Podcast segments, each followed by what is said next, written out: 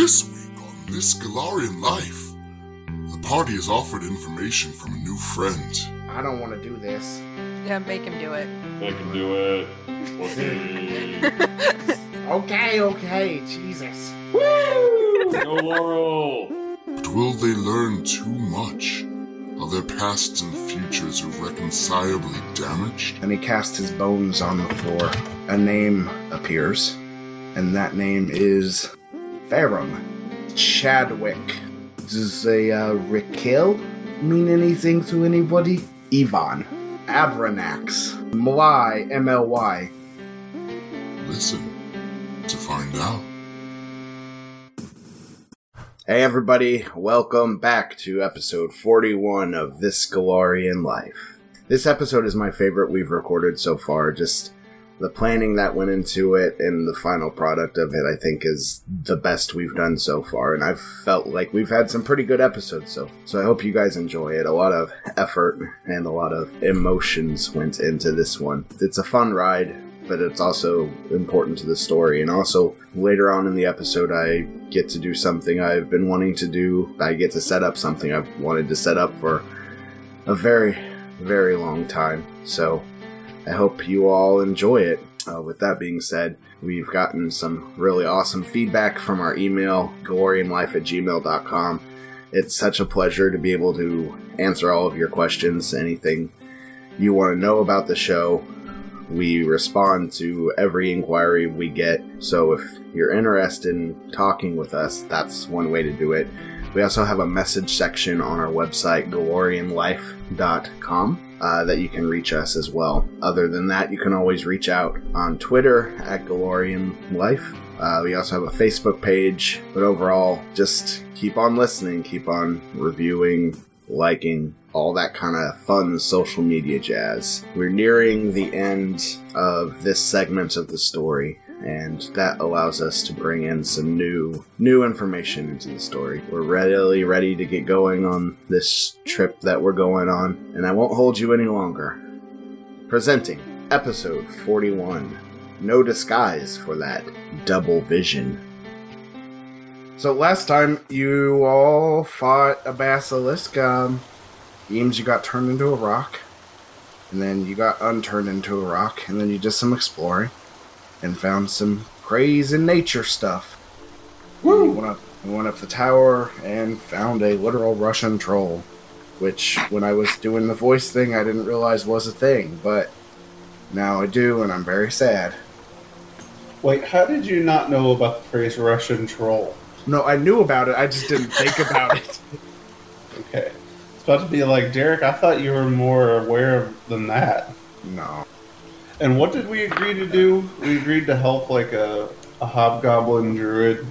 Well, I mean, I don't necessarily know if you've agreed to anything yet. He said he'd, in in exchange for hearing him out, he'd give you some information. Um, and he cast his bones on the floor. Wink, and um, a name appears, and that name is Farum. And the troll goes, This is very strange. I have seen visions of all of you several times, but this name, this name has never come up. Uh, does it mean anything to any of you? Never heard of it.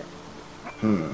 This Except maybe one William time. doesn't recall it, so is one time. Is it somebody you m- met in passing, perhaps? I believe so, yes. Hmm. Well, just concentrate for a second.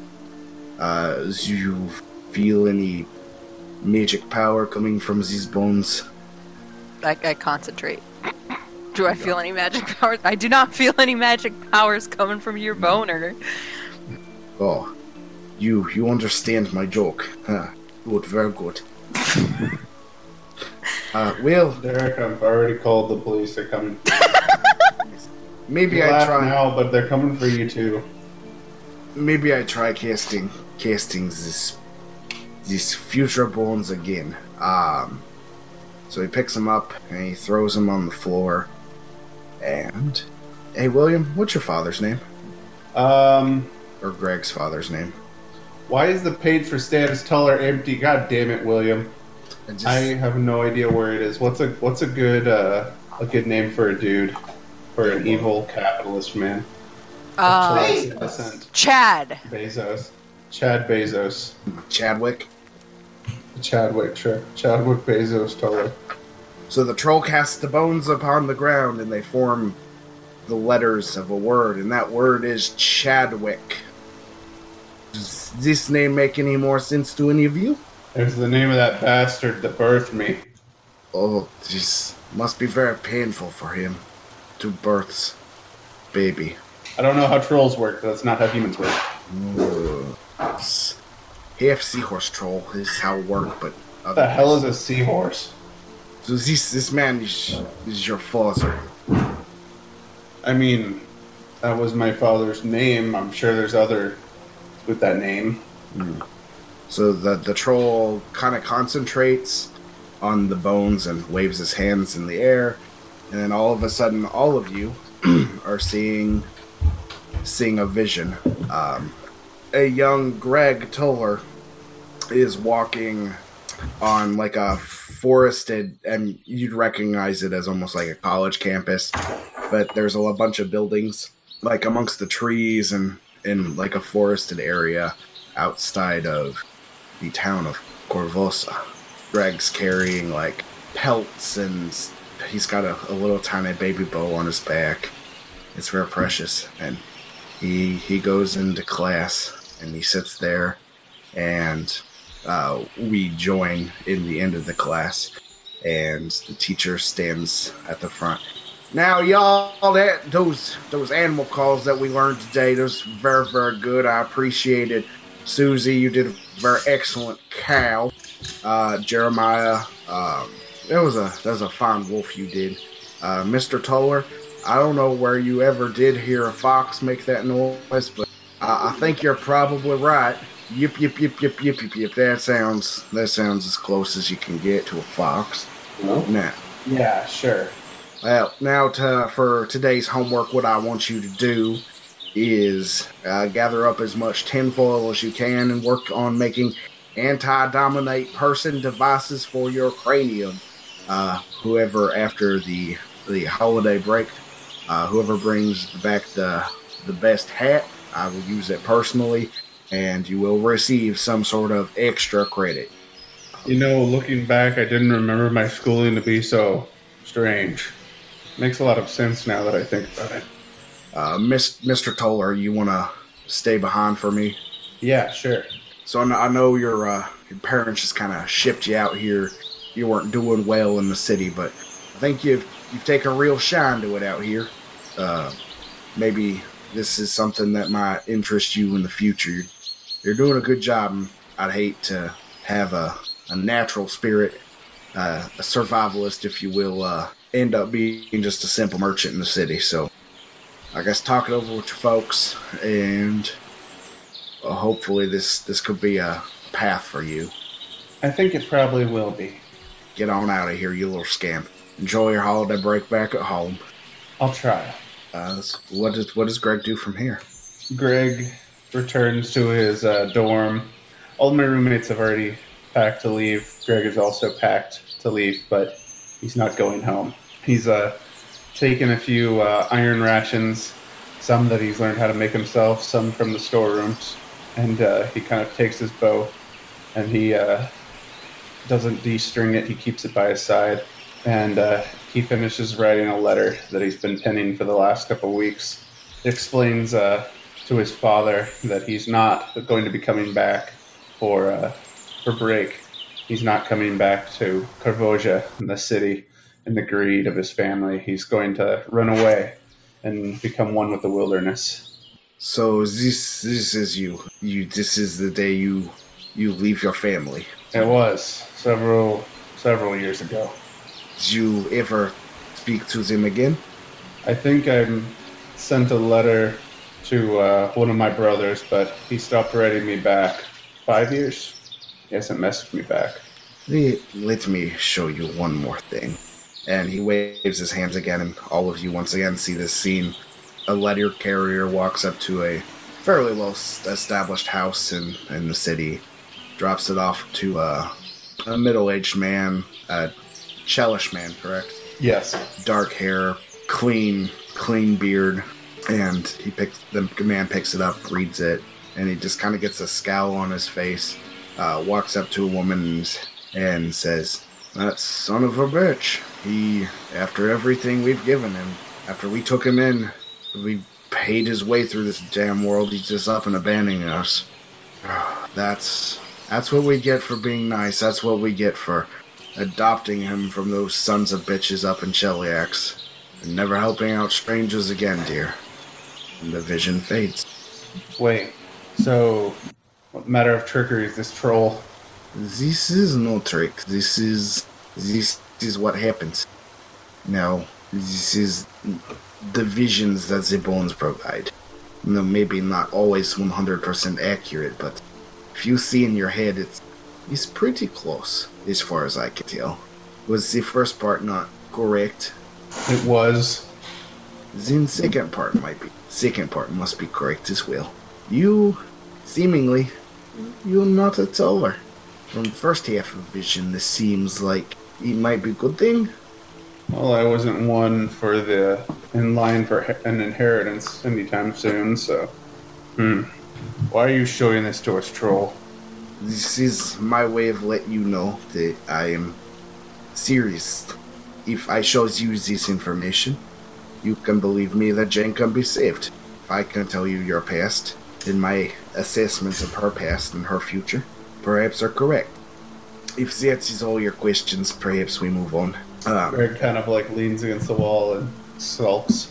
Old man brooding time. So the troll once again raises, collects the bones from the ground, and casts them on the ground. And this one, I have I have idea who this might be. I've never done vision on this part before. Does a uh, Raquel mean anything to anybody? I think you might mean Rochelle, but Yes, you may have forgotten that in the 30 minutes as we talked about it last, Derek. These names are very similar. Uh, does a Rachel um, name mean anything to anybody? It means everything to me. and he waves his hand. Uh, Richard, a younger Richard, is standing behind the counter at a, a little bakery. There's a large stone oven behind him, wooden table, some samples on the counter of misshapen breads. Sesame seeds on top are uh, not super evenly spread. Um, somehow the bagels are squares. It's just this is wild. And a guy comes up to the counter and goes, "You know, I buy your bread every day, but uh, it's not great, and I can't imagine you have any other customers. Not many. Maybe- Maybe you uh, should think of going into a different line of business. I mean, why why even doing this? Why? I mean, I heard that you used to be a soldier or something. How come you're not doing that no more? Cause you, you you're not a good baker. Well, it's uncalled for. You buy my bread every day. I feel like that's a that's an endorsement. You're a man of good taste. Well, I uh, No, I don't want to live that type of life anymore. make excellent door stops. Ouch. Well, I mean, well, what's holding what's holding you back from? from yeah, fuck me. What's holding you back from that lifetime I'm lifestyle? family man. Oh, family man. Uh, so trying to support a, a wife and a kid and two kids, six kids. Something like that. Well, you ain't you ain't doing great. You don't know me. I, I've heard things about you. What do you What do you care for a, the fate of a lowly bread maker? Is from what I hear, you uh, could uh, be more than that. Why don't you swing by this address at the time that's specific specified on this little note here, and uh, you could meet my boss. My boss can meet you, and we can maybe figure out you. Uh, of Making a little more money. just meet us there. We'll talk about it. Uh, let's just say we. Uh, I need a good bread pun. We. Uh, Uh, You'll be making a lot more sourdough. There we go. Uh, let's just say uh, we uh, reap. Let's just say we uh, reap the wheat before it becomes shitty bread. That mine was a lot better, but sure. Probably. Don't expect me. I'm sure I won't. And he walks out. throughout the day. Uh, customers, a couple customers walk in and out. Uh, some teenagers buy a loaf of bread and then they're outside and they're like throwing it at each other like dodgeballs. People you've never seen before come in, kind of examine the wares, examine your products, and then just kind of leave and go next door to uh, Jimmy Pesto's bread shop. And they're, they're making so much more money over there. Oh no, you make about uh, six, seven copper pieces for the day. Oh wait, was that a Bob's Burgers reference? No, it wasn't. I'm so sorry. I think it was. I'll cut it out. Okay. Shit. My bread sucks. So what, what do you do after the bread shop closes? What? Uh, what's the? I'm gonna take a peek at the note. It just has a uh, nearby address. It's like a like a pub. They say meet around like eight nine o'clock. That night. Yeah. All right. We'll see what they have proposed for me, and I'm gonna start making my way to the pub. The guy who's at your bread shop is standing by a door in the back, and he looks up and kind of smirks at you like he knew you were going to be there. And he just kind of waves you on, waves you on to come into the door. All right. I go up and uh, sit next to him and kind of stare straight ahead. Let's go on into the back room here. Uh, you can meet my boss. All right. So in the back room, there's a, a table with three other guys around, um, and one of them's like, "What do you mean funny? Like Rita Rudner funny?" Um, and then they motion you to to sit down, and you do. And the bigger, the guy at the head of the table, um, big boss man, goes, uh, "You're Richard Kuklinski, right? I uh, Well, You're a stereotypical mob boss in a high fantasy world. yeah, yeah, that's what they usually say." I've I, never heard this accent before in my life. Yeah, me either. Well, Mr. Kuklinski, I've heard uh, some of your doings in the military, and I think we uh, we can mutually benefit from each other's presence. Uh, he pulls like a a bag of like a couple hundred gold coins out, uh, slides it toward you, and he goes, "This is a, this is a one job's worth of worth of pay." What are And you interested in my soldier background for? Is this some type of private militia? No, it's uh, it's the things that kind of went wrong for you in the mil- the military. The the things that you were real good at that they didn't necessarily want to keep you around because of. I'm never right for that. Yeah. Well, if you do some of those things for us, we'll keep you fat and happy for the rest of your life. There's a guy up north uh, messing in with our businesses. That bag right there is yours if you make him go away, and then we could uh, sign contracts off, have jobs for you anytime you want a job. What kind of business do you run here? The business is staying in business. Okay. Well, beyond that, what is this? Drug trade, alcohol? What is this? It's a little bit of this, a little bit of that. Well, you want to go into business with me. I'd like to know a little bit about who I'm killing. He used to be a buyer. Uh, his name is, uh, well, he used to buy drugs from us, uh, cheap stuff, but now he's, uh, he's cleaned up. He's found the Iomedae. He's thinking of turning us, uh, turning us in. Is, uh, and now go for business. Uh, his name, uh, Truxton Pendleton. No, it's not. I know, I was just kidding. Wait, I won't do it.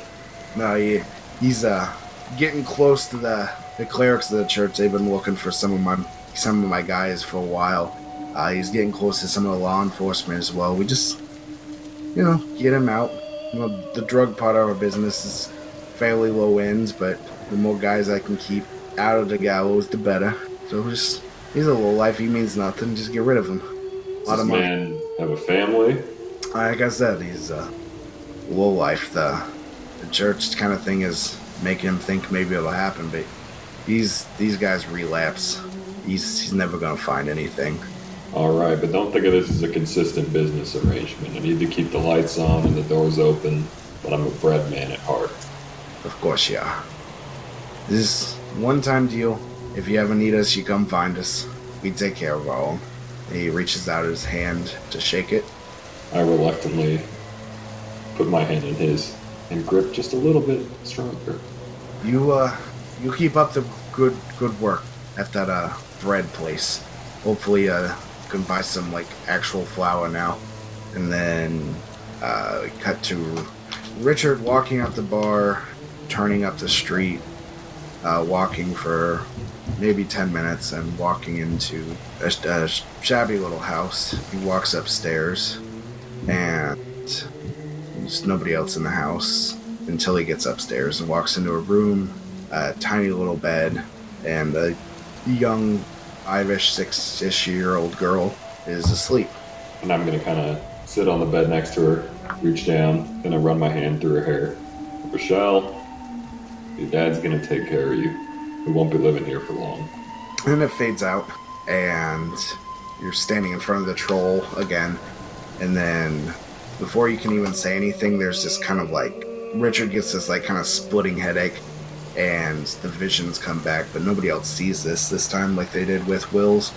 Um, so there's this large battlefield, and uh, on one side is just like this horde of not horde, but a army of like a couple hundred strong, and there's on the other side there's just this one man, um, and behind him is like 60, 70 people who have all died because of arrow shots, and he's got one in his shoulder, and he looks to be on his his last last limbs, and then there's this like pendant, like a sword pendant on his chest, and it it kind of starts glowing this like deep reddish color, and it goes or inside of his head. You can hear this, Richard. It goes, Feel free to use me at any time. This might be your only chance. And he like reluctantly grabs it off and holds it in his hand, and it becomes like real, real sword, and it's got like these serrated edges almost, um, almost like mini saw blades, and it's it, it looks like it's almost like stained with like light blood color, and where there's not not the blood, it's like this black ah, black onyx blade, and the hilt is like silvery, and as soon as it becomes like the size of an actual sword, uh, it kind of like starts moving him towards the the large army, um, like on its own, like it's pulling him, and then he like gives in and starts like charging with it, and then the scene goes to black, and the man is there once again, and he's on his knees, surrounded by every single one of those bodies on the other side of the field, and the sword is even more deeply red than it was before. And he goes, You saved my life. In his head, he hears, Anytime. And then he cuts cuts back, and you're in front of the, the troll boys again. Oh shit. Um, from everybody else's perspective, uh, you all like black out of this vision that Richard had of the young girl in the bed, and then you're back in front of like the troll, and then Richard's like still stuck in that vision, um, and he's just kind of not moving. It's almost like he's a statue again, except not actually made of stone. And then like 15 seconds later, he pops back out and goes, "Oh shit!" You okay there, buddy? Yeah, nothing wrong with me, that's for sure. As you all pop back out, uh, the troll goes, Well, this was. That was much more precious than I ever thought. I ever thought you were capable of. I don't know much about you, but I don't know. You seem off in a way. But I guess we move on. You don't seem like a man who wants to uh, talk about it. I'll take that. See, as he's the he's the strong and silent type. yes. Uh, oh no, I'm just loopy as shit. Um, Like in real life, or Richard Kuklinski? Kukl- Kuklinski. That was that was a trip. You said nothing happened and that you were fine. Yeah, fine. no, I'm I'm great. Better than ever. Can you talk about it, buddy? Uh, no, no, I've never talked in my life. that's What? beautiful. Okay. and uh, Sirix like distances herself just a little bit from. Oh, that's fine. Yeah, probably standing far away is a good idea. Um, so this is uh, very interesting. I guess it is uh, your turn, Mister Half-Orc, Mister Gogug. Uh, let me just gather up my bones, and I will cast them, and we will see, see where you have come from, and maybe where you are going. So he picks them up off the floor, does a quick little incantation over them, and then casts them to the ground. And where they lay reveals a four letter word Yvonne. Gorgoog says nothing. He gives out a angry grunt, hmm, and his face tightens. And just like the previous iterations of this, images start forming in every everybody's mind around.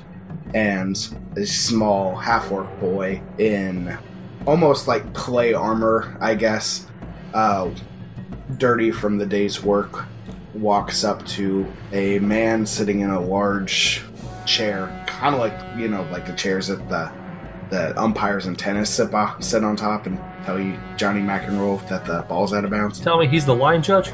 Yeah, this this guy's the line judge.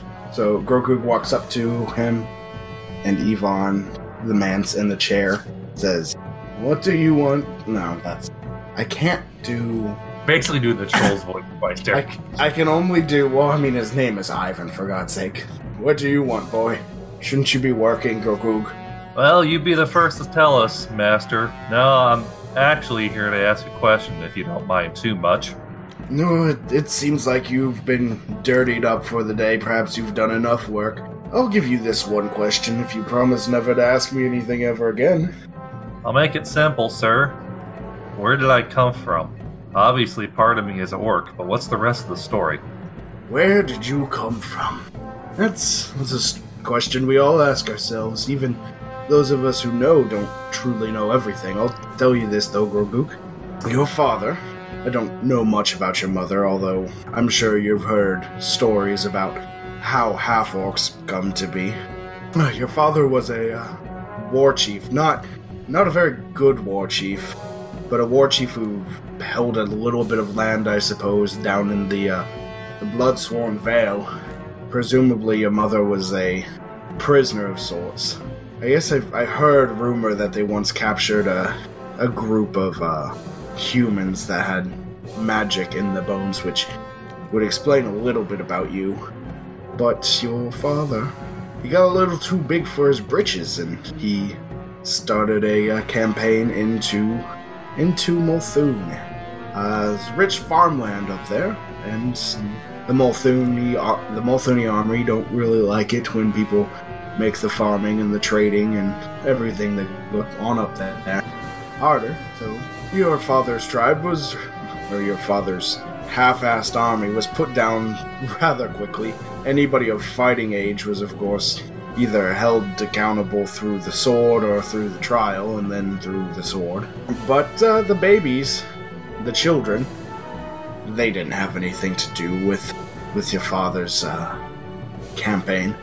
So we did the honorable and the respectable thing, and they were sold into slavery. And I found you, Grogu. You seemed you seemed like a good good specimen, and you've served me fairly well. So that that's where you came from. You're the bastard son of a bullshit military leader and a woman they found on the side of the highway. Gorgoog is staring intently at the slave master, not saying much. You can tell he's angry at having his lineage insulted, because you can also tell that there's some internal pain there, knowing that he really didn't come from much. What was there was a failure. Well, at least, at least he did something with his life. Didn't rot away doing dishes and reading old books about magic. Oh, son, you have nothing. You know nothing of my work. The things I'm doing, the things that are happening here, they're going to change things for the better. Or I suppose for some the worse, but you all are going to make me a very, very wealthy man. so if I ever hear you or any of your poor excuses for sentient beings speaking out of turn again, oh, you're not gonna like it. In fact, you're gonna spend the next week in, in that old cellar behind the manor. The one where we uh, do our tests. No, you haven't ever done a week before, but it seems like you're ready. And he just kind of, his eyebrows kind of furl, and he just stares at you. And he snaps his fingers at his attendants, and they begin walking forward.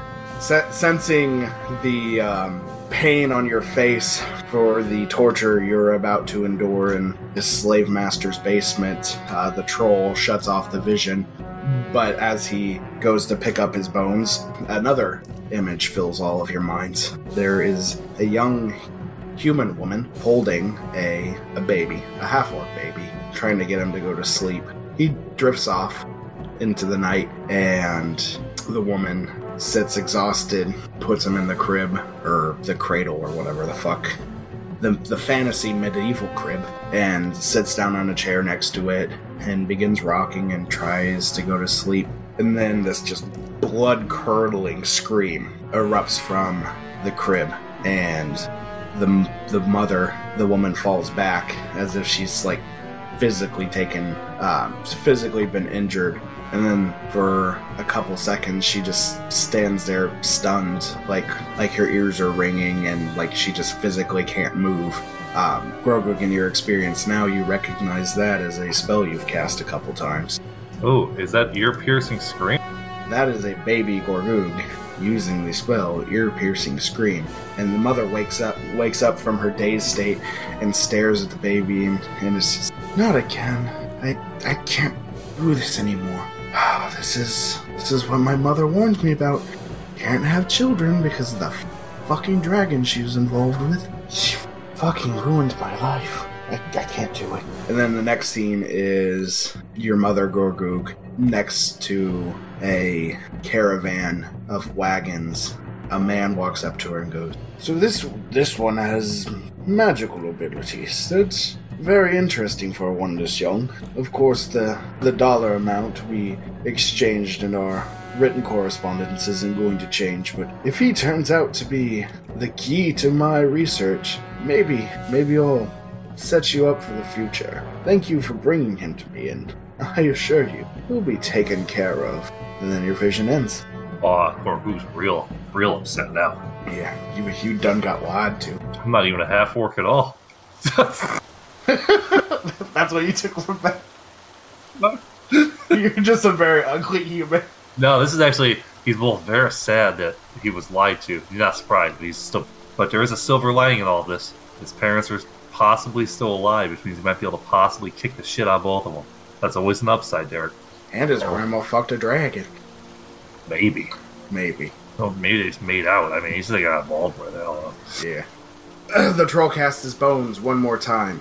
This time the name on the ground is Abranax. This, this name is not one I expect for a human, a half orc, uh, whatever all you are. Does this name mean anything to any of you? Uh, yeah. please, please don't. no. Uh, yeah, it means something, but please don't. I I don't want to do this. Yeah, make him do it. Make him do it. Pussy. Okay, okay, Jesus. Woo! Go Laurel. Uh, and the troll cast his cast his hands, and you all see a vision. Three men clad in green robes are walking in the forest. Um, one of them looks over his shoulder and goes, "It's up here." Um, and he points towards a cavern in the woods, and they walk in, and there's like gold pieces littering the floor. And as they get closer to the back, it the level of tr- treasure becomes more abundant. And then there's like this divot in the gold in the back and there sits these three um, spherical objects that seem to be made out of like emerald.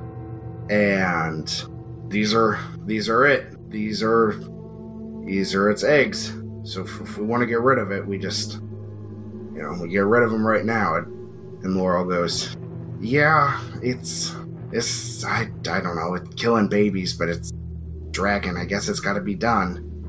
Yeah, it does. You gonna do it, Laurel? I mean, I. If this is how the initiation works, yes, I'll I'll do Wait, it. what? Don't make me start the chant again. Is this is this some kind of fucking dragon killing fraternity? So Laurel takes a sword from his back and just uh, systematically goes through the eggs um, and just breaks Jesus. them, and then like just tiny little dragon boys, um, like blood splatters out of them a little bit. Like you don't see any bodies or whatever, but they were definitely like eggs and not like Fabergé. They all leave, and um, as they walk out, there's a fluttering of wings, and you killed babies, killed my babies. And then this giant drink green dragon appears out of the trees, and he unleashes this breath weapon at him. And the two men that are with with Laurel, all three of them attempt to jump out of the way, but Laurel's the only one that's successful. Um, and he takes off as the other two men lay on the ground unconscious, and the dragon goes and just like mauls their corpses with his claws and his wings and his tail.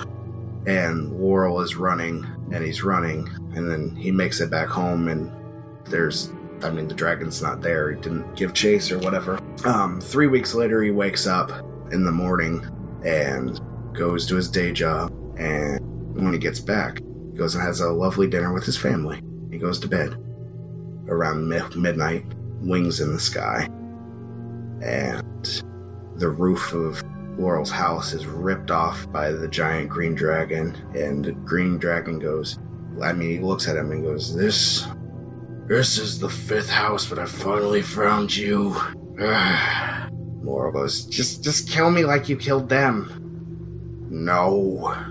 Death is too good for you. And then the dragon like takes his claw and slaps it across um Laurel's wife, who's just kind of like waking up as she hears Laurel say that, and she's instantly dead. And then the dragon lowers or like like gets onto the floor in the house and just smashes the rest of it with his tail.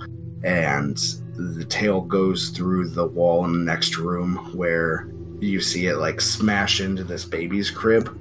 And the child is instantly killed as well and then with the back of its claw it just kind of slaps laurel uh, functionally doing like non-lethal damage um, and laurel passes out and he wakes up the next morning and his wife and his and his infant daughter is dead.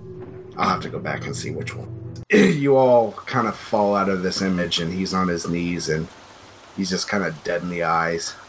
I i didn't want to see it. And the troll goes okay who's next see it was fun Uh, Cyrix is at a loss because apart from because you've been a dick to him the whole time No, she doesn't give a fuck about Laurel. no, like all of the men around her have been reduced into crying pussies. I'm not crying, you're crying.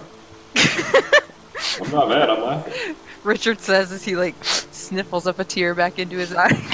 so she uh, is a bit hesitant, but but steps forward anyways and says, "Okay, let's Let's- let's figure out my depressing life backstory." so so you you are the last one uh you cast the Yep. bones again hopefully it's not that weird thing that nobody knows um.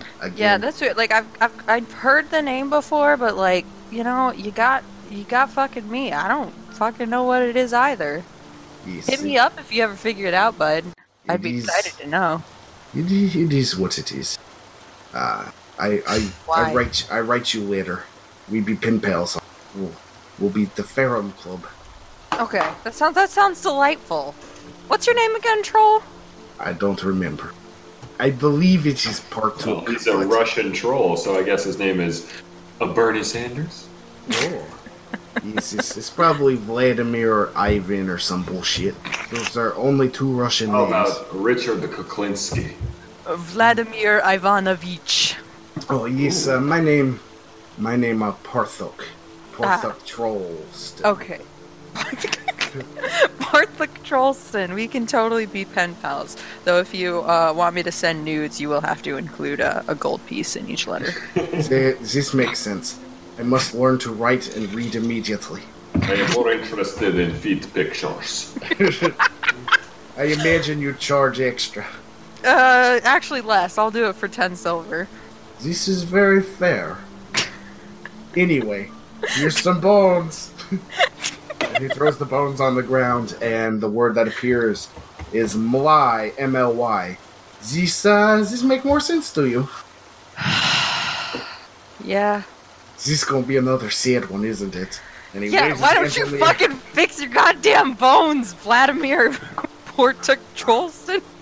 So, Cyrix, you're standing in a brothel you once knew, and Yes. the the girls are lined up, and the madam of the brothel uh, walks up and goes, "Ladies, there's a very special man coming.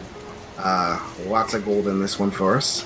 His name is uh, Thaddeus. He's a earl up in uh, up in one of those uh, big old castle cities of Varisia. He's uh, stopping by on a caravan visit, but he, he wanted me to know that he'd uh, be procuring our services. So I guess uh, decide amongst yourselves who who's gonna take this one on. If we're going on talent, Cyrix, you're probably the best suited, but we'll I have a, I have a previous engagement. You're, you're finally getting married. No, I uh, agreed to make a house call with a regular client. Oh, yeah. I, I guess our regulars are more important. Well, then uh, we'll just figure it out, guys. And she goes back upstairs, and a younger woman walks up to you, Cyrix, and goes, Um, I, I was thinking maybe I could do it, but there's nothing, nothing that really stands out, but uh, stands out about me. I don't know if it'd be worth his time or my time, or I don't know. You're you're very pretty, and I'm just kind of, you know. But I was thinking maybe if I uh, added a little flair and pizzazz, maybe maybe I'd be a good choice. I put my arm around her and I say, uh, it's not about the looks. It's not about flair or pizzazz, unless they're into that sort of thing. But he's like an earl from a castle, so he's gonna be boring. It's it's gonna be boring. Here's what's important. You just have to make him feel like he's very important. And listen to everything he says and pretend that it matters. And pretend that you care. And you'll give him a wonderful night. And I know that you I know that you can do that. I mean, I- hell, you always listen to me. and I pretend we to all know all the time. Exactly. Yeah, You get right. it. Thank you. I don't know. I just I'll be fine. I think. You'll do great. And I give her a kiss on the cheek. Thank you, Cyrix. Uh, wish me luck. My, get back here. And I kind of like bend my head over and take the locket that I wear off um, and hand it to her. I don't know what it is about this thing. It always seems to, you know, if I put my hand on it, I just feel comfortable. So I'll give it to you for the night. Maybe it'll be a, a good luck charm for you. Thank you, Cyrix. Uh, it means a lot. Yeah, no problem. So you go out, do your house call. It's nighttime. when you when you get done, he like passes out, and you kind of slink off. And I you- steal I steal an extra couple pieces of gold from his wallet. Okay. Yeah. Um, as you're walking back, you uh, hear like screams coming from some from your brothel. Like like like Not- regular not the- screams. No, not the good kind. like like terrified screaming. Okay. Correct. Um I quicken my pace and hurry inside. So you open the door and like on on the door to the main like like the VIP lounge room, um, it's like swung open and Mly's body is like pinned to it with daggers and short swords and she is like definitely dead and the method of execution seemed especially brutal. The locket is still around her neck. And Is um, Is, is anyone else here? yeah, but they're all kind of like frantically running around hiding. Uh, there are footprints that lead out the door, uh, covered in blood, and like boots, like boots that most of the girls here. um, Yeah, would- wouldn't wear. I grab my whip that I keep in my room, take the locket off of Malai's body, and put it back on. And a white hot rage courses through me as I follow the footsteps. They kind of get drier as you go. At near the end of them, you happen to uh, spot out a gentleman, like kind of slumped against a tree, almost like passed out, in very, very fine regalia. He's passed out. I mean, he's not. He's like halfway in between conscious and out. He, he like looks exhausted, but he's still awake. Is there? Is this a well-populated area? No. like the brothel's like kind of close to like the edge of town, and he went like away the town. Okay, continue to. I approach him, and then, like, like Cyrix, like flings herself at him and tackles him to the ground. What What are you doing? Why Why are you tackling an earl? I'm I'm Thaddeus, the Earl of. Uh, Yeah, I know who the are fuck you- you are. yeah, well, I mean, I, I suppose that's. What are you doing? What? Why what Why's my head hurt? why did you do it? Why did I do what? Uh, I smack him in the face. Uh, why? I don't know what's happening. Why did you kill my friend? Yeah, I, I didn't kill anybody. I didn't kill anybody. Yeah, that that's a fucking likely story. Um, Yes. I think at this point, uh, Cyrix, Cyrix knows she's going to uh, lose her resolve quickly, so she pulls out her whip and chokes him to death. What are you? I I didn't kill it. I didn't kill anybody. I I didn't do it. Think what? Ah, I didn't. Um, and Thaddeus dies. I suppose Cyrix hides the body and maybe what? Uh, as What best I from can. Yeah. Um, I think after she kills him, she probably like kind of stands there and cries for a little bit, and then pulls herself back together, uh, hides the body as best she can, and goes back to the brothel with the intent on gathering her things and leaving. Um, and it fades out, and um, part uh, partook looks at you. Is this uh, first time you react in such a way? It's the first time I killed someone. Let me uh, show you one thing. He waves his hands, and um, Thaddeus is sitting on like this front of this caravan that's uh, traveling to your city, uh, or to traveling, and there's these. So like the camera pans past him to the back of the the cavern, and these two kind of sickly looking tiny creatures, um, greenish skin, are like crawling a- along the covered wagon, and they make their way up front and they sit. They like jump out at Thaddeus and sit on either side, and they like put their arms around him, and they go, "You're gonna do us a favor today." Yes, you are. Good favor, good favor, favor we need. And Thaddeus is like, "Who, who are you? This is highly irregular. I'm not used to being ambushed." But I am noble. I am Earl of Place. Ah, You, you'll be rewarded. You, very good thing. You will be Earl of Time and Place instead of just Place. I get the impression that uh, if I don't at least hear you out, you'll probably kill me. Ooh, good impressions you have. Uh, what, what do you need? Next city. Next city has a, a brothel. You, you kill girl. You kill girl there a girl with locket. Her name's Cyrix. Cyrix need die because Cyrix bad. I I'm not killing anybody. Uh, to, that that's just not something I'm gonna do. And if you have to kill me for it, then go ahead. No, you you kill. We make you kill. I I don't see how. And uh, one of them reaches out his hand and uh, casts a spell, and he goes, ah, because uh, dominated earls don't have much choice of whether they kill or not. And you're in front of the trolls again. The trolls, there's two. There are seven now. This has been an ambush. While you guys are having these visions, several have sneaked up, and they all have knives to your throats. And then they cut them, and you're all dead. And that's the end of our Yay. broadcast week. So, Yes. who these green creatures? Uh, some sort of fae. I, this, this sort, some sort of fairy creature, I believe. I don't know. I do not recognize. This is uh last vision I have.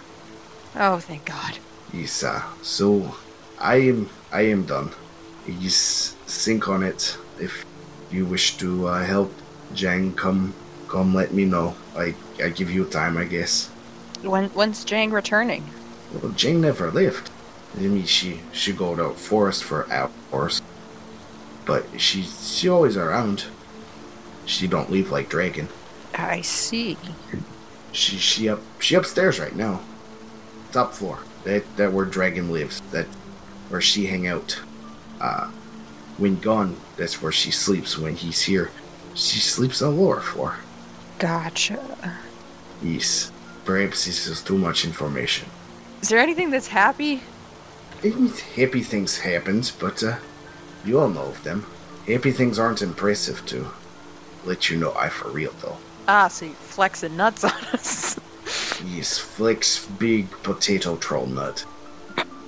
potato because of Russia. So we call it a night, go back to camp. We kind of say to each other like, "Let's uh, let's get back to camp, have a brew, talk this out." How about yes, but addendum? We never speak about what we saw to each other again. Yeah, yeah. That's I don't even talk about anything. Yeah, totally fine. I won't mention Rochelle, Raquel, Rochelle. Rachel, Rochelle. I won't mention Rochelle. You won't m- mention Mly. We'll keep this chill. Let's get real drunk tonight, Richard. Grogoog. Oh well, if uh, maybe I'll just turn in early because if I get real drunk, uh, I might be the one who's mad and not actually laughing. It's o- it's okay.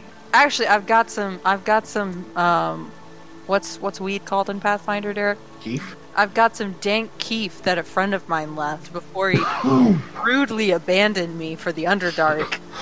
No, it sounds like a smart man. You know, he's honestly the bravest man I know. um, so let's say you, I, Grogoog, Greg, Laurel. I'm sorry you're not invited. You can come back with us, but I'm not sharing my weed with you. Okay. We have a nice night, get our troubles, come back in the morning, and All hungover. all hungover, and I'll seduce this druid woman into doing whatever we want. Cool, cool, cool. So you leave and go back to camp. Um, Yes. yeah.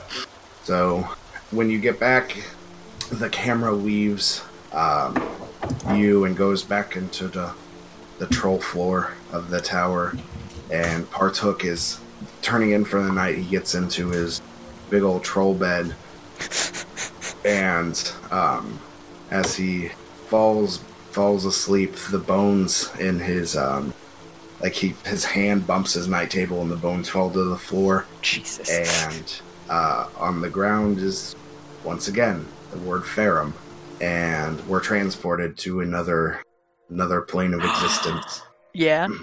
well, Farum, this is uh, this is about to get real. Actually, all of you, all uh, all four of you, we're we're about to start the mission that we're here for. That temple, way up there in the distance, that's where our gods, that's where my god wants us to go, and some of us have personal reasons to want to get in there. And he looks at Farum, and she kind of nods at him, and he goes, "Either way, there's deep-seated mysteries in the Temple of Aroden. Uh, we don't know what we're looking for. We don't know what we'll find in there. Things could get very hairy, uh, but just know you all died for a reason. You came to this plane. I died for a reason. You came to this plane to help protect what's going on in the prime material plane. Things are going to get really bad there really quick. And if we can figure out what's going on in that temple right there, we can make it better. And that's the end of our broadcast week. That was beautiful. That was beautiful. Good at. Let's kick uh, Jeff and uh, Will off the podcast. I was gonna say, all you really need is me and Sam. Yeah.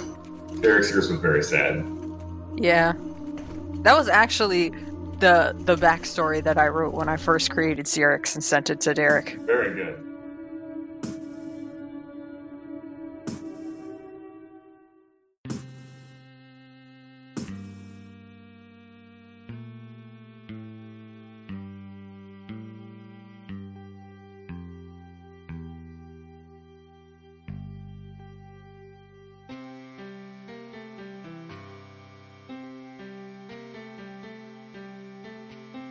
This podcast uses trademarks and or copyrights owned by Paizo Incorporated, which are used under Paizo's community use policy. We are expressly prohibited from charging you to use or access this content. This podcast is not published, endorsed, or specifically approved by Paizo Incorporated. For more information about Paizo's community use policy, please visit paizo.com forward slash community use. For more information about Paizo Incorporated and Paizo products, please visit paizo.com. Ironfang Invasion is copyright 2017. Ironfang Invasion and the Pathfinder Adventure Path are trademarks of Paizo.